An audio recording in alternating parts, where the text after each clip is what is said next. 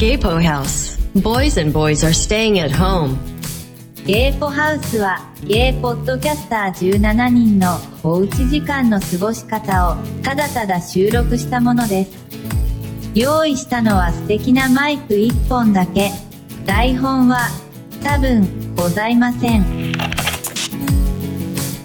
こんばんは。ゲーポハウス、音楽とふと生臭さ担当の寿司がお送りいたします。様々なゲイポッドキャストが番組の枠を超えてマイク一本、つまり一人収録でリレーしていくこの企画。前回担当したのは大輝さん。大輝さんは国際的な表現で快適な G 行為について話してくださいました。センター試験のリスニングテストの内容が性教育だったらというシチュエーションコント。聞き応え満載のまさにオクワード体験でしたね。Let's look boots when you come to Tokyo. 大輝さん、よろしくお願いいたします。楽しくお出かけできなくなって育成層。皆様、自分磨きをしていますか？これはダブルミーニングです。私は、これ見逃しにゲームをプレイしております。十数年前にカプコンが出した、狼になって世界を幸福で書き換える狼というゲームや、音と光の落ち物パズル、ルミネス。こういった往年の名作をプレイしております。今は、えー渋谷で行われる7日間のデスゲームを生き残る DS で発売された名作、素晴らしきこの世界をプレイ中です。iPhone に移植され、それがスイッチに移植され、今僕の手元にございます。iPhone 版以外はプレイしていますが、やはりなかなかの名作、ストーリーのコツがしっかりしていますね。これが終わったら、未プレイだったドラッグ11に手を出したり、ペルソナ5スクランブルなんかの新作ゲームにも触っていこうと思います。ゲーム会社のセールも相まって、いつの間にか積みゲーが増えている悲しい現実です。そんなところに友人から一本の連絡がありました。5年前に書いた漫画のネーム、清書して発表したいんだけど、手加えるという相談。彼もこのゴールデンウィーク、時間を潰したかったんですね。というわけで、私のおうち時間のおすすめ。漫画を描いてみること。新しいことに挑戦の一環だと思ってください。こちらでございます。なんと、私は図工、並びに美術の成績が、えー、通算平均値2。かなり残酷な数値です。喫水の絵がヘタヘタマンでございます。じゃあなんで漫画なのか。たまたま自分の周りに絵が描けるけれど話を書くことが苦手な友達。こういった素敵な友達がおりました。それこそ5、6年前、もう少し前かな。それぐらいに相談を申しかけられたことが発端です。以来、たまにネタ出しをしたり、シナリオを書いたり、それこそネームなんか。ネームというのは話をコマに割った漫画の下書きみたいな。漫画の設計図みたいなものですね。そういったものまで書かせていただいたこともございます。これが思ったよりも面白くて、未だにこそこそ、数年経った今でも続けさせていただいている状況です。ジャンプで言うと、大罰組方式。えマガジン派の方には木林方式というと伝わりやすいかもしれません。いわゆる原作原案と作画。これが分かれているタイプの漫画をいくつか書いてみたことがございます。ゲイポッドキャストで言うと、小説を書いているねじまきさん。漫画を書いているずんたくん。このちょうど中間みたいなことをやっています。むしろずんたくんが行っていることの途中までやっているような感じですかね。それでは早速手をつけてみましょう。えー私も全く絵が描けないところからスタートしているので、話を練っていくところから始めます。話が思い浮かばない。そうしたら、今ある既存の話、有名な話をパクッ、真似しちゃって、話を組み立てていきましょうか。学ぶという言葉の語源は真似るから来ています。真似て人は成長する生き物です。題は何でも構いません。この放送では著作権やネタバレを気にして、桃太郎、これを相手取って行っていこうと思います。全国民が知っているであろう桃太郎。じゃあ、桃がおばあさんに拾われず、鬼ヶ島まで流れ着いてしまったら、一体世界はどうなってしまうのでしょうか桃太郎が鬼ヶ島に流れ着いてしまった世界。そのまま鬼が桃を見つけ、好奇心を持ってもらわないと、桃太郎は食い殺されてしまいますからね。桃太郎を成人まで育てたとします。果たして、桃太郎は自分の育て親が異形のものであること、鬼であること、と、自分と同じ人間に対して鬼が危害を加えていること、はたまた自分がここまで成長するまでに与えられた資材や資産は、その人間から奪ったものだということ。その事実を知ったときに、どう考え、どう行動するでしょうか完全に私の趣味が丸出しです。想像するエンディングは人によって違うと思います。こういう展開にしたい。こういうセリフで締めたい。こういうカットを絶対に入れたい。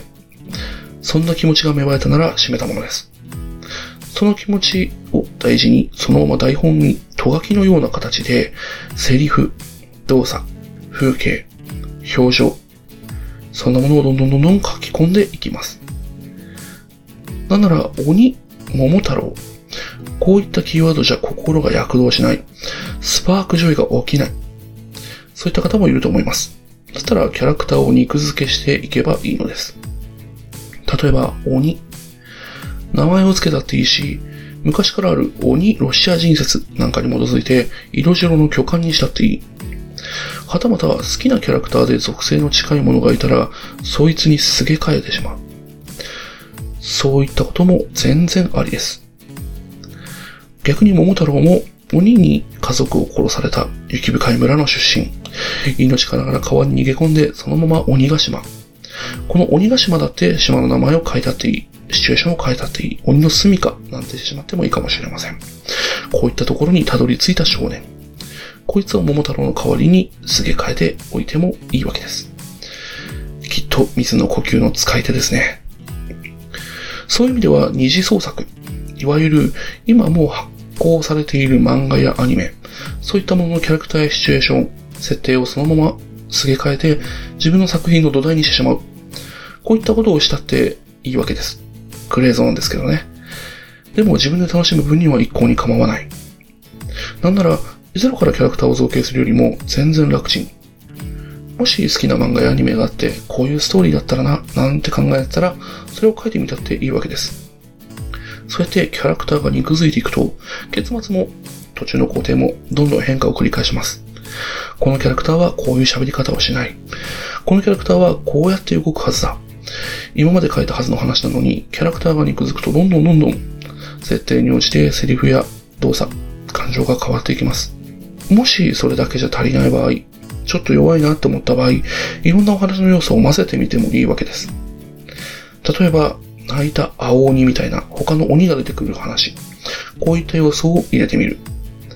鬼なら吸血鬼、こういったものも知り合いのはず。鬼じゃなくて吸血鬼にすげ替えてみる。きっとトワイライトみたいな話になりそうですね。決してリライトして、起死回生、落ちまで完成させてみましょう。どんなに不格好でも大丈夫です。完成させる達成感をぜひぜひ味わってみてください。この台本、こいつができたらコマを割ってネームを書いてみましょう。これに関しては、ヒカルの語でおなじみの堀田由美先生。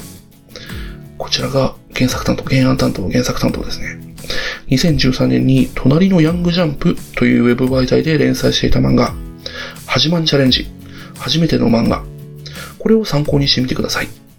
今も全話無料で読むことができます。えー、さっき話した台本のセリフや展開、こういったものを1ページあたりの分量に切り分けて、さらにそれを分割、配置していく。自分が書くときは、このセリフは目立たせたいからコマを大きくしよう。言葉遣いもフックのある感じに書き換えよう。人物の表情や立ち居振る舞い、こんなことをイメージしながら置いていったりします。吹き出しの形で信頼文にしてみたり、状況がわかりにくいなら字の文を四角で囲っちゃって説明文にしたっていいんです。思うように配置してみてください。もしこういうのがめんどくさいなら、A4 の紙を横に4分割。そこに台本を当てはめてみてもいいわけです。なんなら出来上がったネームにイラスト屋さんから画像を持ってきたら、一気にそれらしくなったりしますよ。絵が苦手でも全然問題ありません。できた漫画が3ページでも、関東から付きの80ページでも、ものづくりの達成感は一味違います。よかったら心許せる友達に見せて、どういう話にしたかったのか、どうすればもっと面白くなるのか、どうすれば効果的な表現ができるのか、こういったことを話し合ってみるのもおすすめです。どんどんどんどん改善されていて、漫画のスタイル、同じ話なのに、姿を変えるんですよ。こういったことも面白い経験の一つです。えー、自分でこういう物語を書くようになって10年経ちました。ようやくこんなラジオで話せるぐらい、普通に話ができるぐらいに、シナリオを書いていることを話せるぐらいに、恥ずかしくなくなりました。もともとはめちゃめちゃ恥ずかしくて、あんなに自分の性の話とかを割と明けすけに話しているにもかかわらず、えー、こういうことが言えずにね、10年間過ごしてきたわけです。ある種カミングアウトですね。笑ってください。あと、こうやって漫画のようなものを書いてみると、Twitter、あとは Web に入っている広告、こういったものの見え方が少し変わってくると思います。この話の流れは面白いとか、この構図はかっこいい。このコマは何のためにあるんだろう。そうやって、いろいろ考えてみること、考えることで、世界の解像度が少しだけ上がって見えるはずです。ぜひ、世界を楽しんでみてください。さて、長々と話しましたが、そろそろお時間。ゲーポハウス、ここまでのお相手は、音楽とふと、生臭さ担当の寿司でした。次のゲーポハウスは明日。あつしとおすぎのラジオ、シーズン2にて配信予定。お相手は、おすぎちゃん。同い年のポケモントレーナーで、商社マン。